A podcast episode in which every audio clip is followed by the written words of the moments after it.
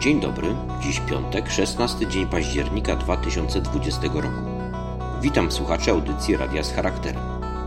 Naszymi gośćmi będą pan profesor Krzysztof Rutkowski z Paryża, który opowie nam o działalności naukowej Adama Mickiewicza w Paryżu, pan profesor Jerzy Rutkowski z Brennej, w tradycyjnej audycji z cyklu Piątki na Piątki zaprezentuje i omówi kolejne nietuzinkowe utwory ważne w historii muzyki rozrywkowej.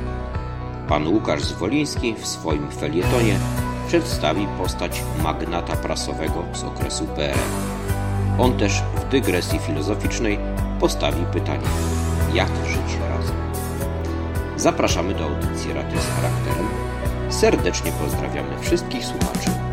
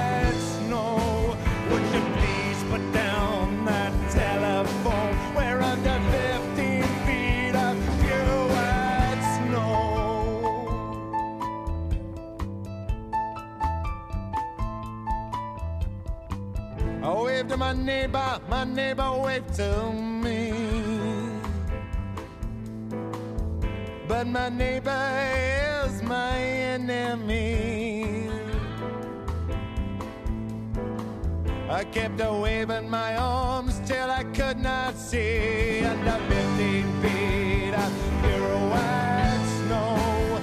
Is there anybody here who feels this low under 15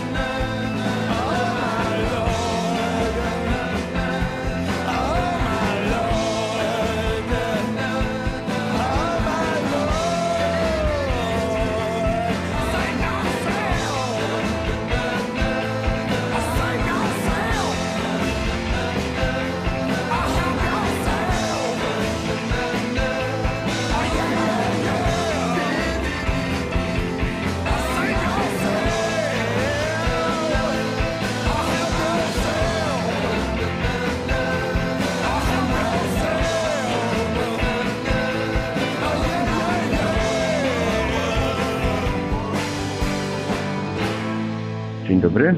Halo, dzień dobry. Z Paryżu witamy pana profesora Krzysztofa Rutkowskiego. No i oddajemy się e, przyjemności słuchania pańskich opowieści, zwanych przez nas paryskimi pasażami. Tak, więc chciałbym dzisiaj mm, kilka słów powiedzieć o y, pewnym, y, pewnym, to nie jest pewien, znaczy o bardzo ogromnej, wielkiej trudności, y, która jest związana z działaniem, działalnością Mickiewicza w Paryżu, a która dotyczy tego, co przywykliśmy zwać, ale właśnie waham się jak to nazwać, to, co Mickiewicz robił w Paryżu przez blisko 4 lata, wtedy, kiedy został mm, mianowany profesorem tymczasowym e, w Collège de France. Profesorem tymczasowym katedry, która została utworzona specjalnie dla niego i to była katedra literatury słowiańskiej. Tak to się nazywało oficjalnie. I Mickiewicz został profesorem tymczasowym literatury słowiańskiej. E, e, rozpoczął swoje, w 1840 roku został nominowany i rozpoczął swoje wykładanie e, w Collège de France. To wykładanie trwało do 1844 roku, czyli blisko rozpoczął w grudniu 1840 Zakończył swoje wykłady w maju 1844 roku. Zakończył, ponieważ został zawieszony jako profesor literatury słowiańskiej w Collège de France ze względu na charakter swoich wystąpień. E, to był wykłady Mickiewicza w Collège de France, e, które oczywiście były prowadzone po francusku, stały się wielkim skandalem. To był jeden z największych, właściwie największy skandal e, w historii Collège de France, e, nie tylko w XIX wieku, ale właściwie cały przez, e, w ciągu kilku wieków istnienia tej niesłychanej zresztą uczelni, wyjątkowej w całej Europie, która powstała w XVII wieku jako uczelnia otwarta dla wszystkich, coś w rodzaju przeciwwagi dla Sorbony. Ale historia Collège de France to osobna opowieść. Wracajmy do Mickiewicza. Otóż Mickiewicz Collège de France wykładał, jeśli można tak powiedzieć, ponieważ jego wykłady miały zupełnie specyficzny charakter. E, to były wykłady, które przez pierwsze e, półtora roku od końca 1840 roku, od grudnia 1841 roku do 1942 roku, mniej więcej do połowy e, roku 1942 można powiedzieć, że było to coś w rodzaju wykładu.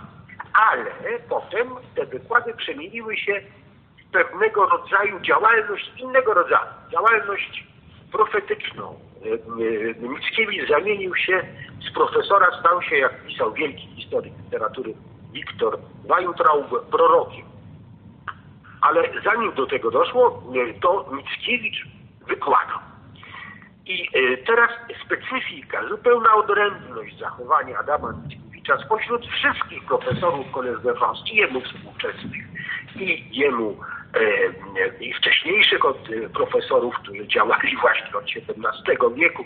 Do dzisiaj Collège de France, jak wiadomo, istnieje do dzisiaj, wykłady trwają do dzisiaj, otwarte są dla, dla, dla, dla wszystkich. Każdy może przyjść na wykłady profesora, który ma swoją dyscyplinę, swoją katedrę w Collège de France.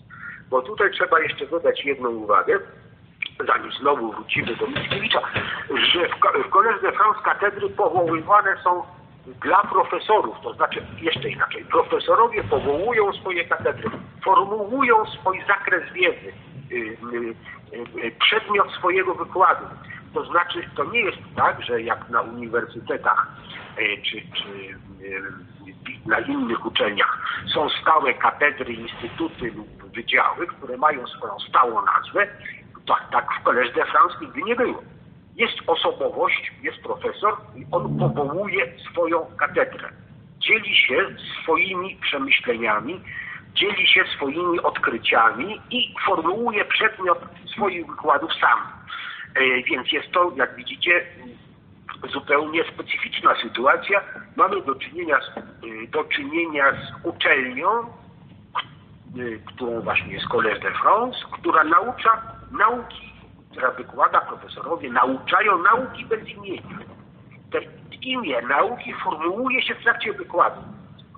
I Mickiewicz idealnie się wpisywał w profil France, jeśli można tak powiedzieć, ale jednocześnie dokonał czegoś w rodzaju przełomu w France w wieku XIX. Więc właśnie, co robił Mickiewicz? Mickiewicz miał za zadanie, tak oficjalnie to się nazywało, wykładać literaturę słowiańską. Dowcip polega na tym, że literatury słowiańskiej jako takiej nie ma. Jest literatura polska, rosyjska, serbska, czeska, słowacka, jaką sobie wymyślimy e, spośród, e, gdyby wyliczać różne narodowości słowiańskie i można te literatury wykładać.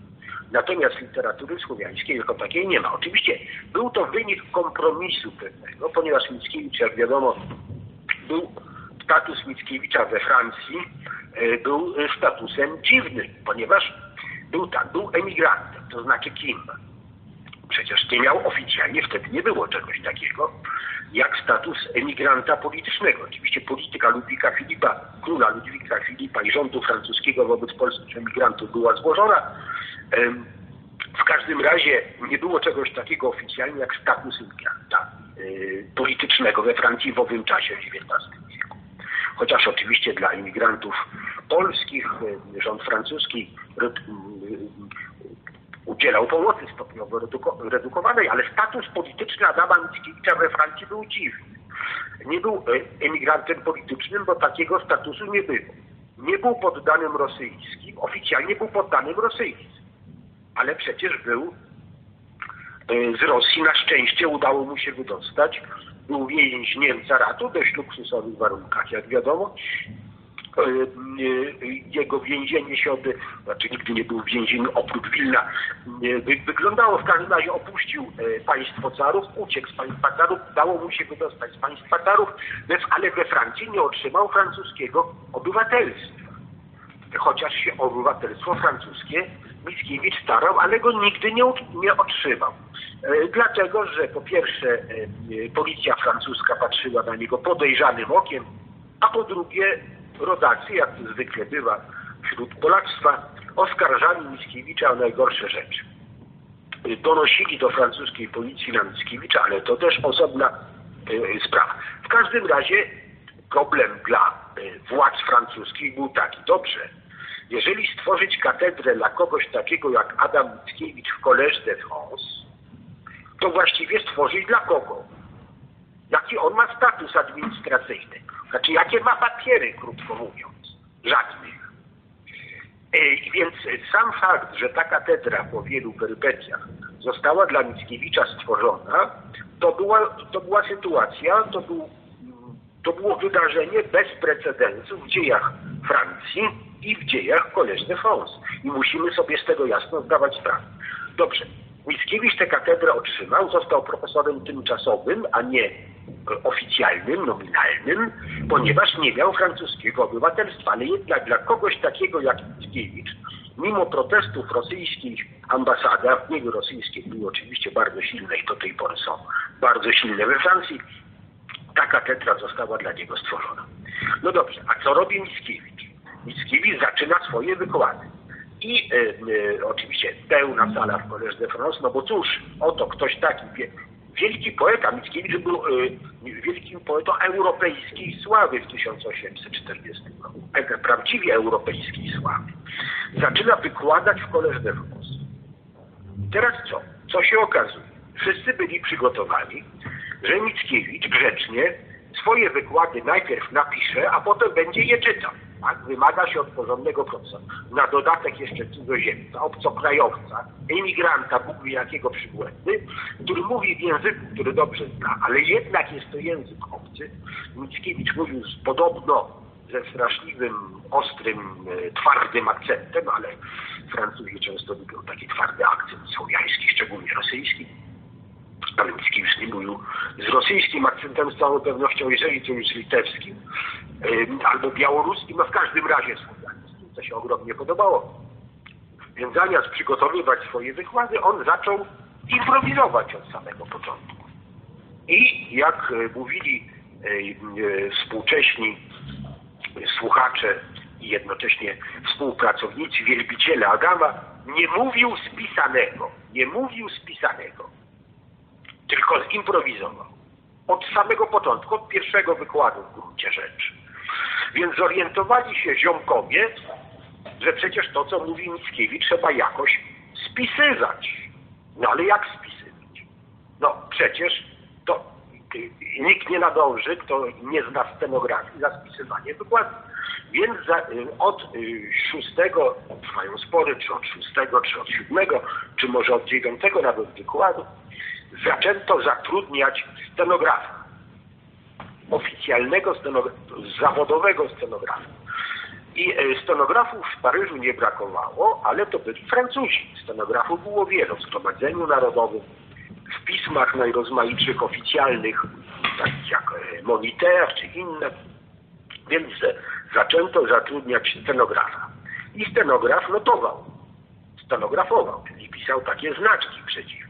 Po czym to rozpisywał i za to dostawał pieniądze. Tylko, że ten scenograf to był y, Francuz, on miał w nosie, co Mickiewicz mówi, notował to, co rozumiał, a jak padały, a padały przecież bardzo często i nazwiska, i nazwy geograficzne, i najrozmaitsze określenia, czy rosyjskie, czy polskie, czy serbskie, czy jakiekolwiek inne, prawda, których ten scenograf nie rozumiał, no to zaznaczał kropkami, nie rozumiał, prawda, i dostawał te swoje pieniądze, bardzo duże zresztą, jak e, na ówczesne warunki, bo 20 franków dostawał za notowanie wykładu. 20 franków to była, to była ogromna suma pieniędzy w, 1800, w latach 40. XIX wieku.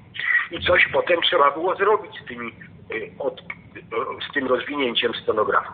Więc robiło się kopie stenogramów. I teraz dowcip polega na tym, że zwróćmy uwagę na y, przeciwną sytuację.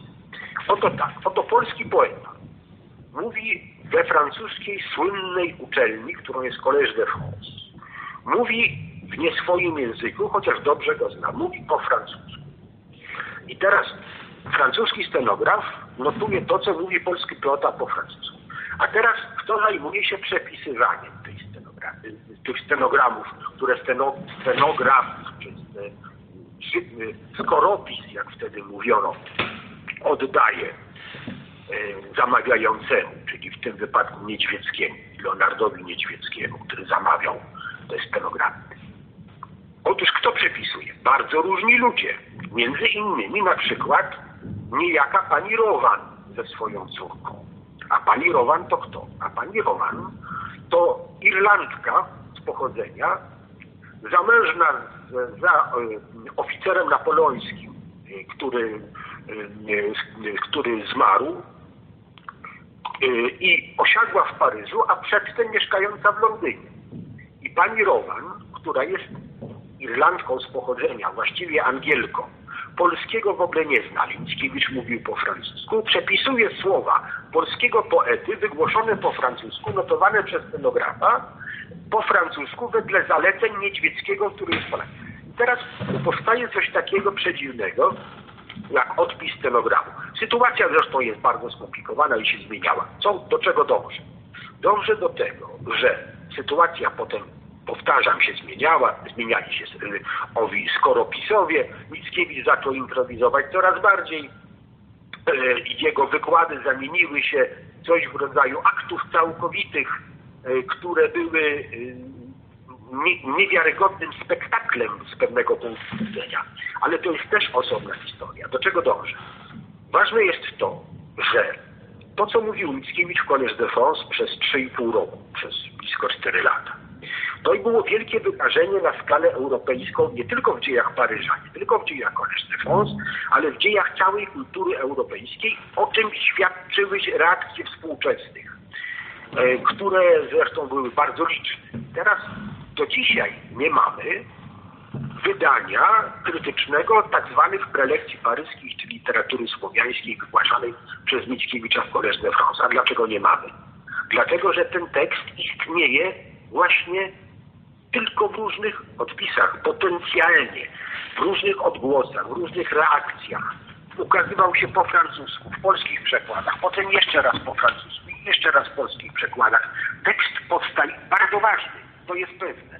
że ten tekst, te wydarzenia, które, e, to co się działo w Collège de France jest wielkim skandalonem, wielkim skandalem kultury polskiej i francuskiej XIX wieku, który jest nie do uchwycenia w jego brzmieniu oryginalnym, ale jednocześnie nie do pominięcia w żaden sposób. I, te, i o, tym oto sposobem powstała wielka tajemnica kultury polskiej i kultury francuskiej.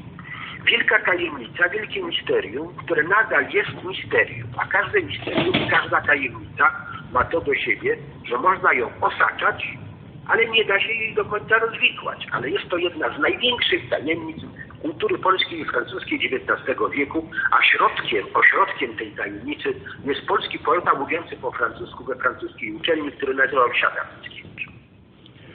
No i o tych niezwykłych paryskich tajemnicach związanych z Adamem Mickiewiczem i nie tylko, w tajemniczy sposób z tajemniczego Paryża, teraz opustoszałego z powodu pandemii, opowiadał nam pan profesor Krzysztof Rutkowski. Dziękujemy bardzo. Dziękuję bardzo. Nad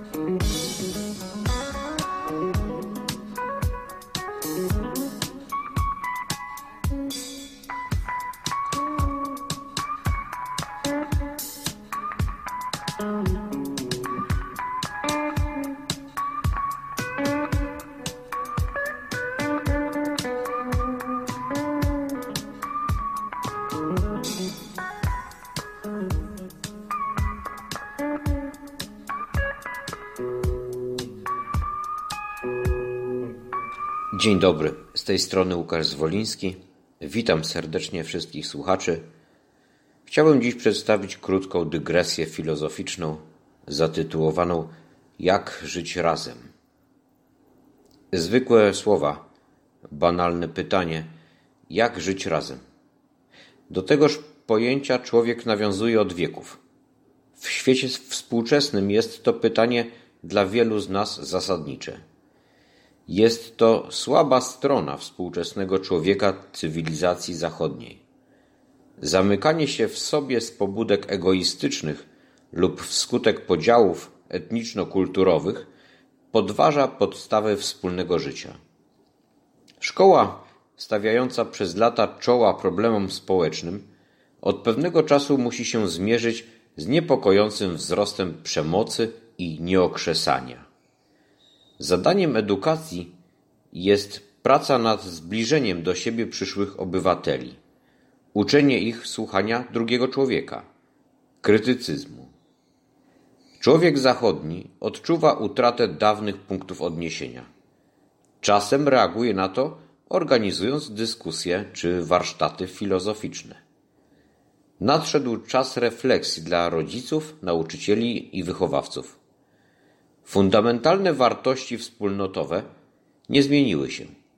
Nie można pozostawiać młodego pokolenia bez oręża refleksji wobec natręctwa czy drapieżności tych, którzy chcieliby z nich młodych uczynić odmurzczonych konsumentów. Nie możemy również dopuścić do tego, by nasze dzieci czy wnuki były obiektem manipulacji tych, którzy widzą w nich młodych żołnierzy wojen religijnych czy narodowych.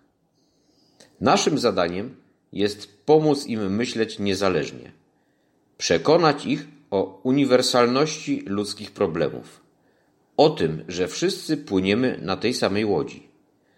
Naszym człowieczym obowiązkiem, jako gatunku myślącego, rzekomo, jest przekazywać to dziedzictwo tak, jak to czyniło przed nami każde kolejne pokolenie.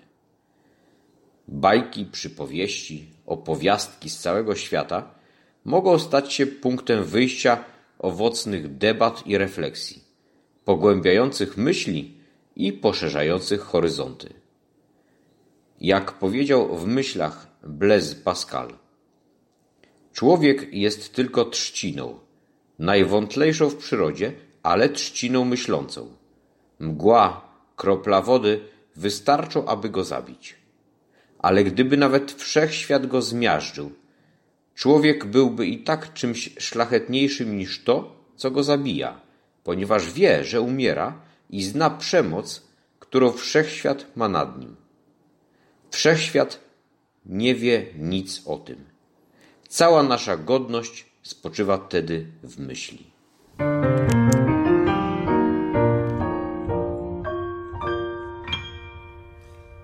When the little bluebird, who has never said a word, starts to sing spring, spring. When the little bluebell in the bottom of the dell starts to ring ding, ding. When the little blue clerk in the middle of his work starts a tune to the moon up above. It is nature, that's all simply telling us to fall in love. And that's why birds do it, bees do it, even educated fleas do it. Let's do it, let's fall in love. In Spain, the best upper sets do it. Lithuanians, and let's do it. Let's do it. Let's fall in love. The Dutch in old Amsterdam do it. Not to mention the Finns. Folks in Siam do it. Think of Siamese twins, some Argentines without means do it. People say in Boston, even beans do it. Let's do it, let's fall in love. Romantic sponges, they say, do it. Oysters down in Oyster Bay, do it, let's do it, let's fall in love. Cold Cape Cod clams, against their wish, do it. Even lazy jellyfish, do it. Let's do it, let's fall in love. Electric eels, I might add, do it. Though it shocks them, I know. Why ask if shad do it? Way to bring me shad row in shallow shoals. English souls do it. Goldfish in the privacy of bowls do it. Let's do it. Let's fall in love. Zapraszam do wysłuchania mojego felietonu zatytułowanego PRL-owski magnat prasowy. Jerzy Borejsza jest dziś zdecydowanie mniej znany i kojarzony niż jego brat Jacek, a właściwie Józef Różański, prominentny pułkownik Urzędu Bezpieczeństwa w czasach stalinowskich. Wiek XX był wiekiem dwóch dyktatur czarnej i czerwonej, hitleryzmu i stalinizmu. Oba ustroje totalitarne niosły za sobą śmierć, zniszczenie, strach. Oba cechowały się prześladowaniami niezależnych jednostek. Życie nie znosi próżni, także przy okazji prześladowań pojawiły się nowe metody wytwarzania i przechowywania dokumentów osobistych, między innymi dzienniki i korespondencja. Sytuacja polityczna w Polsce w 1948 roku radykalizowała się w szybkim tempie. Porównania z realiami radzieckimi wydają się całkowicie uzasadnione. Wszelkie dokumenty, dzienniki, pamiętniki, archiwa zaczęły nabierać charakteru materiału dowodowego. W wielu przypadkach pamiętniki, często spisywane w ukryciu, przekazują obraz i realia ówczesnej rzeczywistości. Dotyczyło to także zaangażowanych politycznie pisarzy, którzy sprawnie posługując się słowem, mogli między wierszami przemycić lub ukryć wiele treści, nastrojów swoich lub społecznych. Bardzo trudno spotykane i nieliczne są relacje z okresu lat 1949-1953, a więc z czasów najgorszego stalinowskiego terroru. Dzienniki czy wspominki z tego okresu, jeśli są, to najczęściej lakoniczne, fragmentaryczne, urywane. Jest to swoisty Zeitgeist, duch czasów. Losy i zawartość archiwum publicysty, działacza politycznego i kulturalnego, anarchisty i komunisty Jerzego Borejszy dają sporo do myślenia. W archiwum prywatnym zachowało się bardzo mało dokumentów sprzed wybuchu wojny, trochę notatek z frontu, większość stanowią listy, jest ich około 1500, z lat 1944-1952, kierowane do towarzysza Borejszy. Po wojnie został on prezesem spółdzielni wydawniczo-oświatowej Czytelnik. Było to istne imperium, największe w bloku wschodnim. Borejsza jako założyciel i prezes miał władzę większą od wielu ówczesnych ministrów. Znana była historia jego reakcji na propozycję objęcia resortu propagandy. Miał wówczas odpowiedzieć: Ministrem w Polsce może być byle dupa, a prezesem czytelnika nie każdy. Ciekawostką jest fakt, że w archiwum zachowane są listy literatów i pracowników wydawnictwa. Nie ma natomiast listów polityków, żadnych. Podobnie rzecz się ma z listami lewicowych pisarzy i działaczy będących obcokrajowcami. W zbiorach ich nie ma. Prawdopodobnie zniknęły one pod koniec 1952 roku w dość niejasnych okolicznościach. Sporo dowiadujemy się z biografii politycznej Borejszy przygotowanej i opracowanej przez Eryka Krasuckiego. Niedługo po pogrzebie Jerzego jego brat Jacek czy Józef Różański przejął sporo dokumentów. Te, które dotyczyły działalności publicznej, zostały przekazane do kancelarii Bolesława Bieruta. Jedynie ich resztki odnalazły się po latach w archiwum akt nowych. Jakie były kulisy sprawy, nie dowiemy się pewnie nigdy. Być może była to forma ochrony, gdyż kilka miesięcy po śmierci Borejszy przez Polskę przeszła fala aresztowań, tym razem tzw. Tak Dąbrowszczaków z brygad międzynarodowych walczących w Hiszpanii w wojnie domowej. Czy znalazłby się na tej liście? Różański usunął prawdopodobnie wszystko, co dotyczyło kontaktów Borejszy z Zachodem. W Związku Radzieckim już trwała walka z kosmopolityzmem, której znaczną część stanowiła nagonka antysemicka. Ślad po tych listach, po listach zachodnioeuropejskich intelektualistów i twórców, urywa się na przełomie lat 52-53, kiedy to musiały zostać zniszczone. Dziś wiemy, że większość zadań prezes zlecał telefonicznie swoim sekretarkom i współpracownikom, takim jak na przykład Tadeusz Konwicki. Nie pozostały zatem żadne ślady archiwalne. Konsultował się często z tak zwanym żelaznym premierem, jak nazywano Józefa Cyrankiewicza. Tak zwane telefony Borejszy i tryb załatwiania przez niego wielu spraw jednocześnie, przy stwarzaniu wrażenia swoich nieograniczonych możliwości, znane są również z innych przekazów pamiętnikarskich. Spółdzielnia wydawniczo-oświatowa Czytelnik była wielkim koncernem wydawniczo-oświatowym, zatrudniającym około 100 tysięcy ludzi, posiadającym 70% drukań, drukarni, skupiającym ponad 30 dzienników, tygodników oraz innych czasopism i wydającym w wielkich nakładach książki.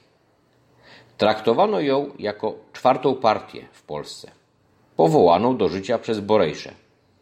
Partię przydatną nowej władzy, ale mało sterowalną. Borejsza z jednej strony wciągał do swego koncernu notabli nowej władzy, od Bieruta do Osóbki Morawskiego, z drugiej strony opierał się także o sporą rzeszę byłych członków Armii Krajowej. Towarzysz Bolesław Bierut nie kazał założyć czytelnika, ani go nie wymyślił. Jerzy Borejsza był polskim inteligentem o żydowskich korzeniach, wychowanym w wielokulturowej tradycji. Jako droga ideowa, jego droga ideowa zabarwiona była radykalnymi ideami, od anarchizmu poprzez socjalizm aż do komunizmu. Wierzył w siłę słowa pisanego, które stało się narzędziem walki. Miał kult dla słowa pisanego, bez względu na alfabet, w jakim było ono zapisane. Bliskie mu były ideały Żeromskiego, pozytywistycznej pracy u podstaw. Z biegiem czasu wybrał jednak komunizm. Czytelnik był stworzony według najlepszych przedwojennych wzorców spółdzielczości i najbardziej demokratycznym ze stowarzyszeń realizujących hasła powszechnego dostępu do wiedzy i kultury. Motto brzmiało: Bez powszechnej oświaty nie ma demokracji. Szczególną pozycję zajmowali autorzy pozyskiwani w ramach rewolucji łagodnej. Nie byli jeszcze bojownikami na froncie ideologicznym, ale partnerami dialogu. Pracy była moc, wszak było to ogromne wydawnictwo prasowe, wydające dzienniki w każdym większym mieście wojewódzkim, posiadające własną agencję prasową, zatrudniające korespondentów w najważniejszych miastach europejskich. Była to największa oficyna książkowa, będąca dysponentem drukarń i księgarni. Jednocześnie czytelnik był inicjatorem i inwestorem budowy Domu Słowa Polskiego. Prowadził działalność popularyzatorską, spotkania i odczyty, rozmaite przedsięwzięcia w dziedzinie literatury i sztuki. Popularyzował wiedzę, mecenat obejmując pisarzy i twórców. Jerzy potrafił zgromadzić wokół siebie znakomitych ludzi, nie zwracał uwagi na rodowód polityczny czy legitymację partyjną.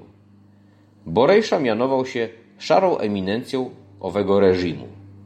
I reżim ten łagodził do początku 1949 roku. Pozyskiwał ludzi kultury i setki tysięcy czytelników. Władza ludowa tolerować tego jednak nie zamierzała. Uniformizując życie partyjne przed Kongresem Zjednoczeniowym PPR z PPS, przystąpiła do niszczenia czytelnika. W ramach demontażu zniszczeniu uległy archiwa. Zniweczono inicjatywę budowy nowoczesnego kombinatu poligraficznego Domu Słowa Polskiego.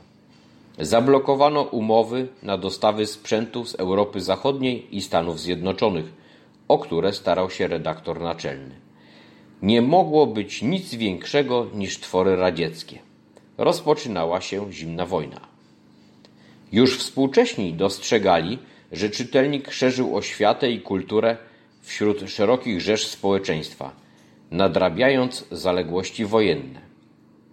Był najważniejszym ze środków prowadzenia rewolucji łagodnej, stopniowego przyciągania inteligencji do nowego ustroju.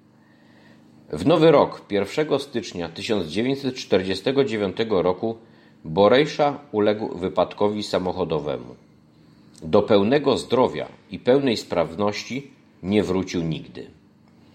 Odsunięto go na boczny tor. W marcu 1950 roku wysłał do Jakuba Bermana, członka sekretariatu Komitetu Centralnego Polskiej Zjednoczonej Partii Robotniczej, list, w którym informował o zamieszczeniu swojej samokrytyki. Było to świadectwo lojalności wobec swych współpracowników. Domagał się ujawnienia i zbadania wszelkich zarzutów wobec jego osoby. Aby umożliwić mu obronę, prosił także o zgodę na wyjazd do Moskwy.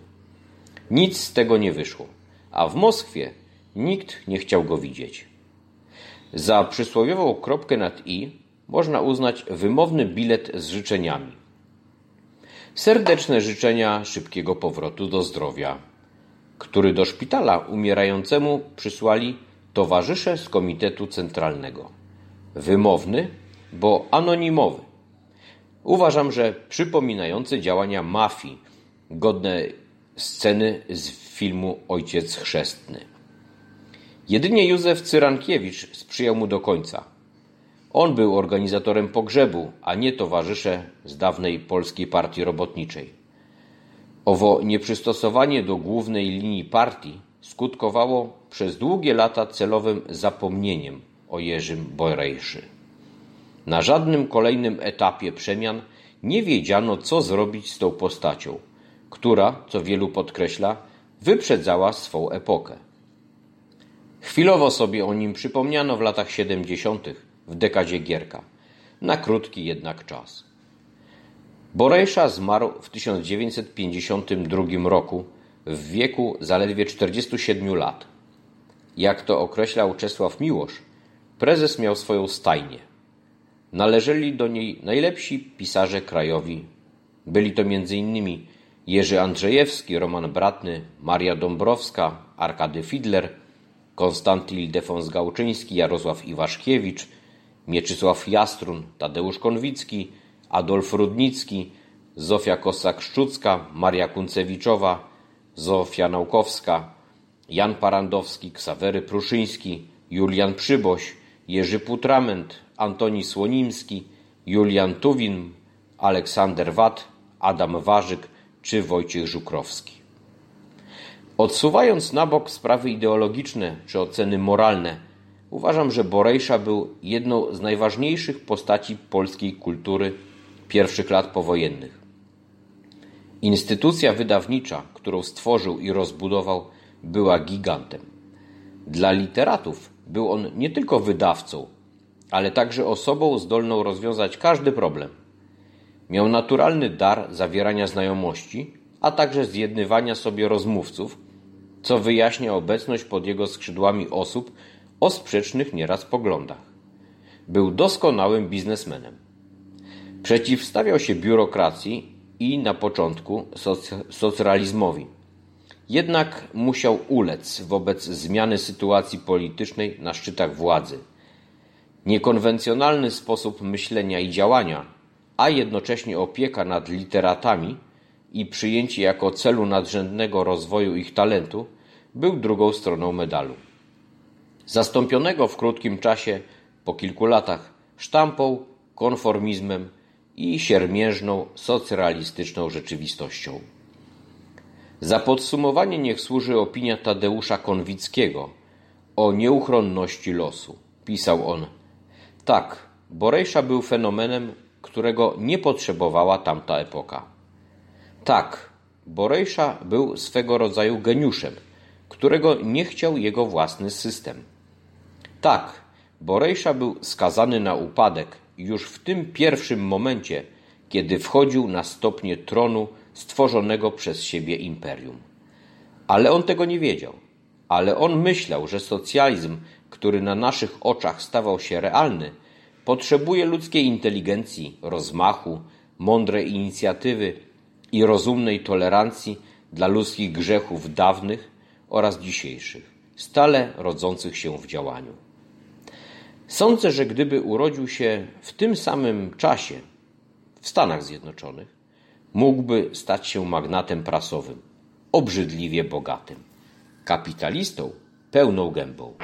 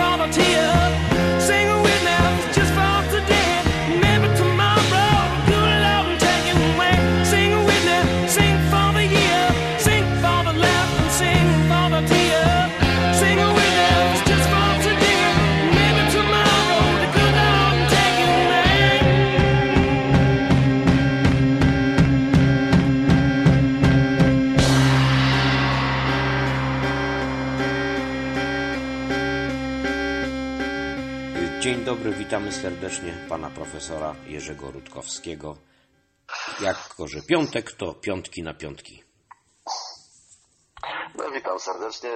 Zaczynamy drugą dziesiątkę. Dzisiaj tydzień jedenasty. Pięć szuflad. Pierwsza szuflada brytyjska inwazja. E, Najważniejszym obok Beatlesu przedstawicielem e, Mersey Beatu był zespół Jerry and the. E, Nie w tajemniczym wyjaśnią, że Mersey to rzeka płynąca przez Liverpool, a zespoły z tego miasta i okolic tworzyły właśnie w połowie lat 60. nurt zwany Mersey Beat. Jerry Marsden, jego nazwisko Marsden, z zespołem umieścili na listach przebojów po obu stronach Atlantyku kilkanaście przebojów. Do dzisiejszej audycji wybrałem przekornie nie jeden z największych przebojów. Tym największym chyba przebojem jest Prom przez Mercy, Ferry Cross New Mercy, ale piosenka, a wszystko będzie dobrze, It's gonna be alright. A dlaczego taki wybór? No bo tak. To modne dziś powiedzenie, gdy chcę uzasadnić się swój wybór, nie ma argumentu. No, nie mam argumentów, dlaczego no to ja go po prostu. Mm, Szuflada druga. Super gwiazdy amerykańskiej i postanowiłem dodać do tej szuflady również e, włoskiej, francuskiej muzyki pop z epoki przed brytyjską inwazją. E, Sporo było e, tych Bry- nie, którzy namieszali na amerykańskiej liście przebojów, a również nie Amerykanów. I to było w latach, koniec lat 50., początek lat 60., czyli przed brytyjską inwazją. No niestety e, e, brytyjska inwazja spowodowała, że ci wykonawcy, francuscy, włoscy, zaczęli nagrywać kawery angielskich piosenek, czy angielskich, amerykańskich piosenek włoskimi słowami. No i to już, no dobrze to robili, no ale to już jest jednak wtórna muzyka. E, Największym przebojem nieanglojęzycznym do dzisiaj jest piosenka Volare, Latanie. Kompozycja Dominiku Modunio w jego wykonaniu była w Stanach największym przebojem 1958 roku. Co ciekawe, na festiwalu Eurowizji zajęła zaledwie trzecie miejsce. No, doczekała się dziesiątek coverów, również w Stanach Zjednoczonych z angielskimi słowami. E, Tę piosenkę chyba każdy zna. A warto pamiętać, że ma 62 lata. Trzecia szuflada, czyli przypominam, w szufladzie drugiej oprócz e, supergwiazd amerykańskiej muzyki pop sprzed e, Beatlesów będą również Włosi i Francuzi. E, Trzecia szuflada, zespoły instrumentalne. E, Przed tygodniem z tej szuflady wyciągnąłem muzykę filmową i dziś też tak będzie. Najwybitniejszym kompozytorem muzyki filmowej był Brytyjczyk John Barry, którego przedstawiłem przed tygodniem. E, zaraz obok Johna Barry'ego należałoby postawić innego europejskiego kompozytora muzyki filmowej, Włocha Ennio Morricone. E, Żadnego z jego filmowych przebojów nie odnotował jednak listy, tak w Stanach, jak i Wielkiej Brytanii, ale trzeba dodać w autorskim wykonaniu. Temat tytułowy westernu, sławnego westernu Sergio Leone e, z Clintem Eastwoodem, dobry, zły i brzydki, e, The Good, The Bad and The Ugly, stał się przebojem w wykonaniu orkiestry kierowanej przez Amerykanina Hugo e, Montenegro i tę przebojową wersję usłyszymy, choć oryginał Morricone też jest bardzo dobry. Czwarta szuflada korzeni. Korzeni muzyki pop należy przede wszystkim szukać wśród wykonawców czarnych, w tym wśród zespołów wokalnych reprezentujących styl doo-wop.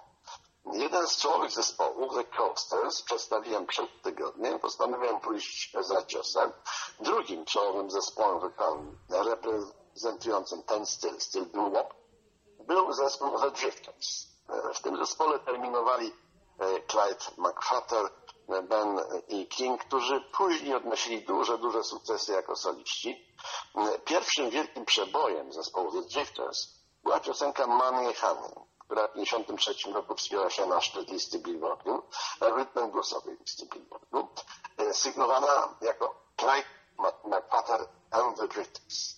E, Magazyn Rolling Stone umieścił tę piosenkę do wykonania wśród 500 największych przebojów wszechczasów.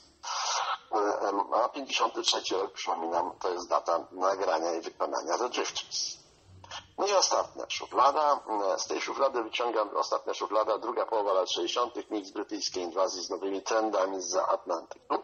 I z tej szuflady wyciągam na przemian wykonawców amerykańskich i brytyjskich. Przed tygodniem był Hendrix, Amerykanin, a dziś brytyjski zespół Jethro Tull. Zespół powstał w 1967 roku i w pierwszym okresie swojej twórczości grał blues rock. Filarem zespołu był ekstrawagancki wokalista oraz flecista, zresztą na innych instrumentach też grał, przede wszystkim na flecie, Ian Anderson. Na taką skalę flet nie był do tej pory eksponowany w muzyce pop. Podczas koncertów Anderson odgrywał partie solowe na flecie, stojąc na jednej nodze, a drugą opierał o kolano nogi dotykającej sceny. No, przyznają Państwo, dość ekwilibrystyczna to pozycja, trudna do utrzymania, ale mu się to udawało, gdy był młody. Dzisiaj, dzisiaj już takich numerów nie robi. A dalej, dalej się prezentuje, zespół zresztą tam dalej występuje. Wybrałem utwór instrumentalny, aranżację kompozycji Bacha, zatytułowaną Górę. Singiel z tym utworem wydany został tylko we Francji i był tam przebojem. W Wielkiej Brytanii, w Stanach utwór wydany został tylko na albumie, na albumie Stand Up. Są tacy jak na przykład wokalista sławnego zespołu Pearl Jam, Elie Vedder, którzy uważają ten album za najwybitniejszy album wszechczasów. No, ja w pierwszej dziesiątce go też umieścił. Warto sprawdzić. Dziś do zachęty z tego albumu, no i z singla francuskiego Burę i Jethro Tull i to wszystko w dzisiejszej piątce. Bardzo dziękujemy za kolejną piątkę. Tym razem dołączył Pan wykonawcy z Włoch. Czekamy też na francuskich wykonawców. Będą, będą. Fajnie, bardzo się cieszę z tego powodu. Życzymy dużo zdrowia, miłego weekendu i słyszymy się tradycyjnie za tydzień. Bardzo dziękujemy Panie Profesorze. Do usłyszenia. Dziękuję, dziękuję do usłyszenia.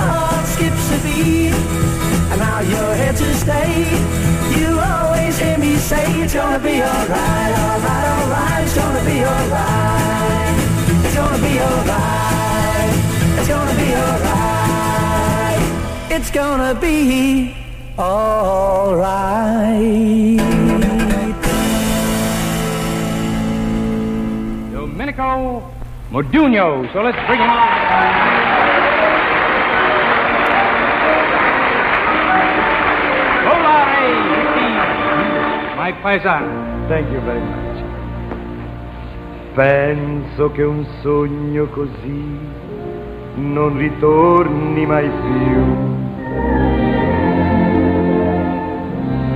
Mi dipingevo le mani e la faccia di blu. Poi d'improvviso venivo dal vento rapito e incominciavo a volare nel cielo infinito. Volare.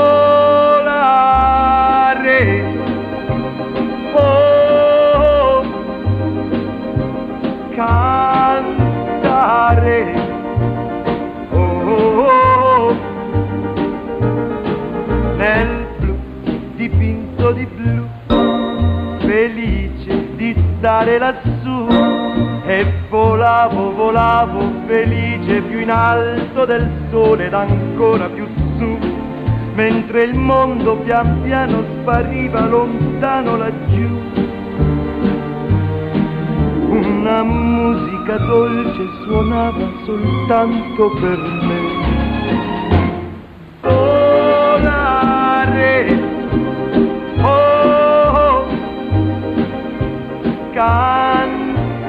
Cantare, oh,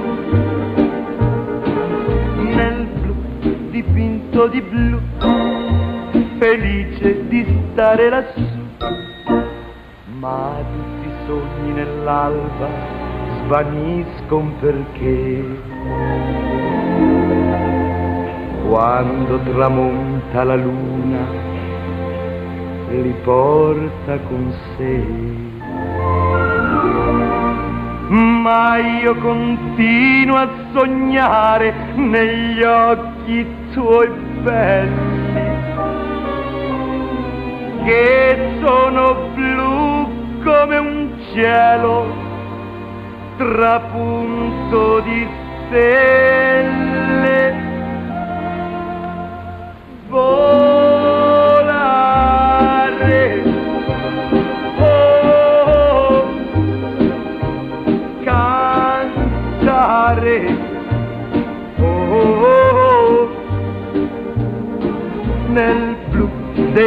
occhi tuoi blu, felice di stare qua giù e continuo a volare felice più in alto del sole ed ancora più su, mentre il mondo pian piano scompare negli occhi tuoi blu. La tua voce è una musica dolce che suona per me.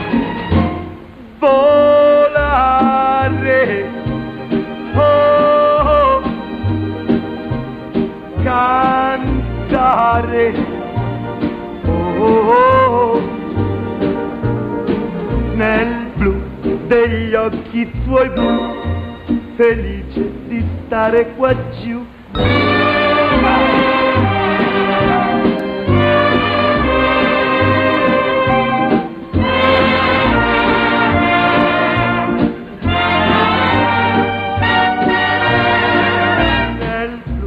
Degli occhi tuoi blu, felice di stare qua giù. Nel blu degli occhi tuoi blu, felice di stare qua giù.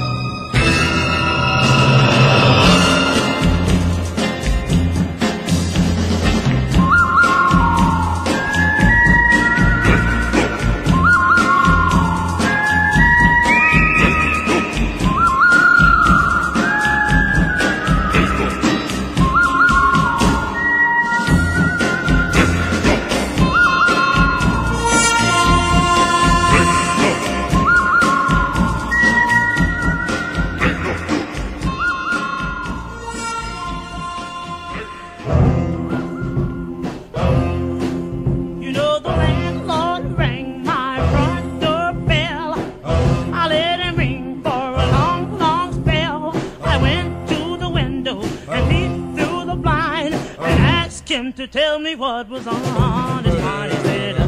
"But honey, yes, but honey, mhm, but honey."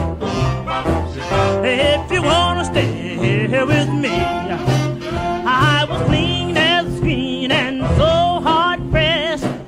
I called the woman that I love best. I finally got my baby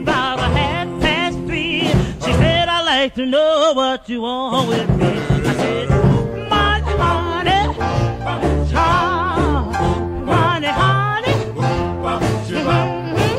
my honey. If you wanna get along with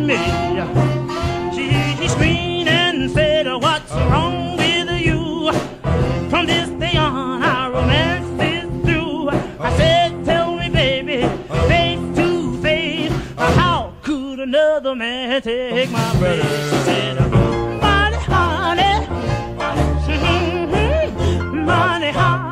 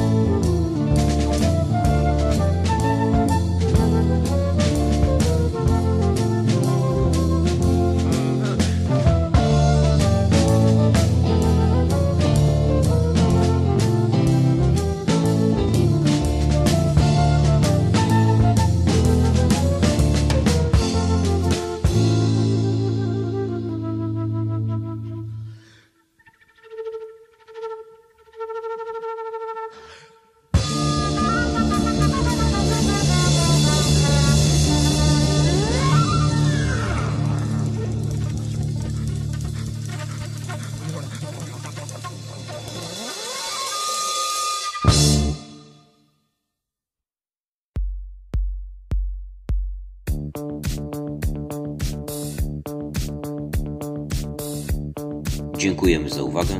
Zapraszamy do słuchania audycji Radia z charakterem. Pozdrawiam serdecznie naszych słuchaczy, życząc wszystkim miłego i spokojnego weekendu. Do usłyszenia.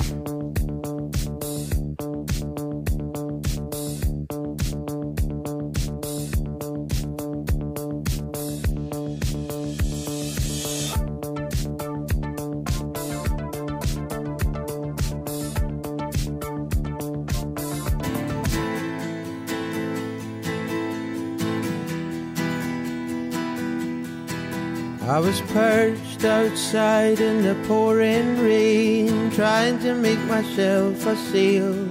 Then I'll float to you, my darling, with the evening on my tail. Although not the most honest means of travel, it gets me there nonetheless.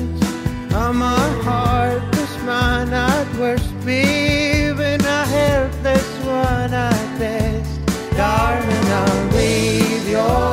skin.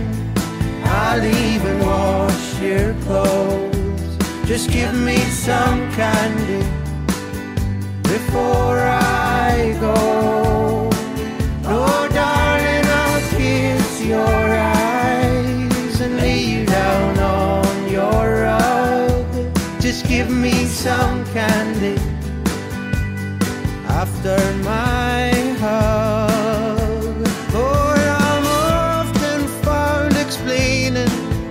the hurt plays out all the same. And although I'm left defeated, it gets held against my name.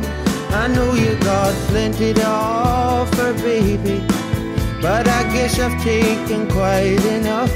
While I'm some there on your bed sheet, you're my diamond in the rough.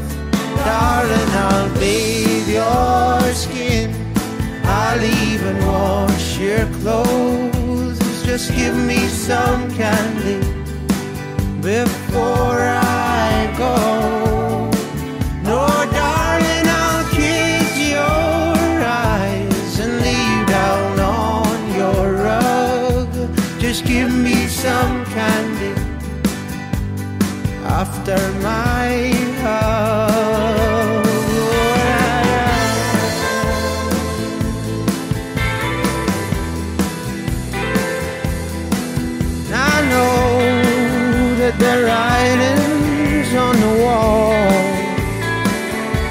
darling, I'll bathe your skin. I'll even wash your clothes. Just give me some candy after my hug. Oh, and I'll be there waiting for you. You know that I'll be there waiting for you.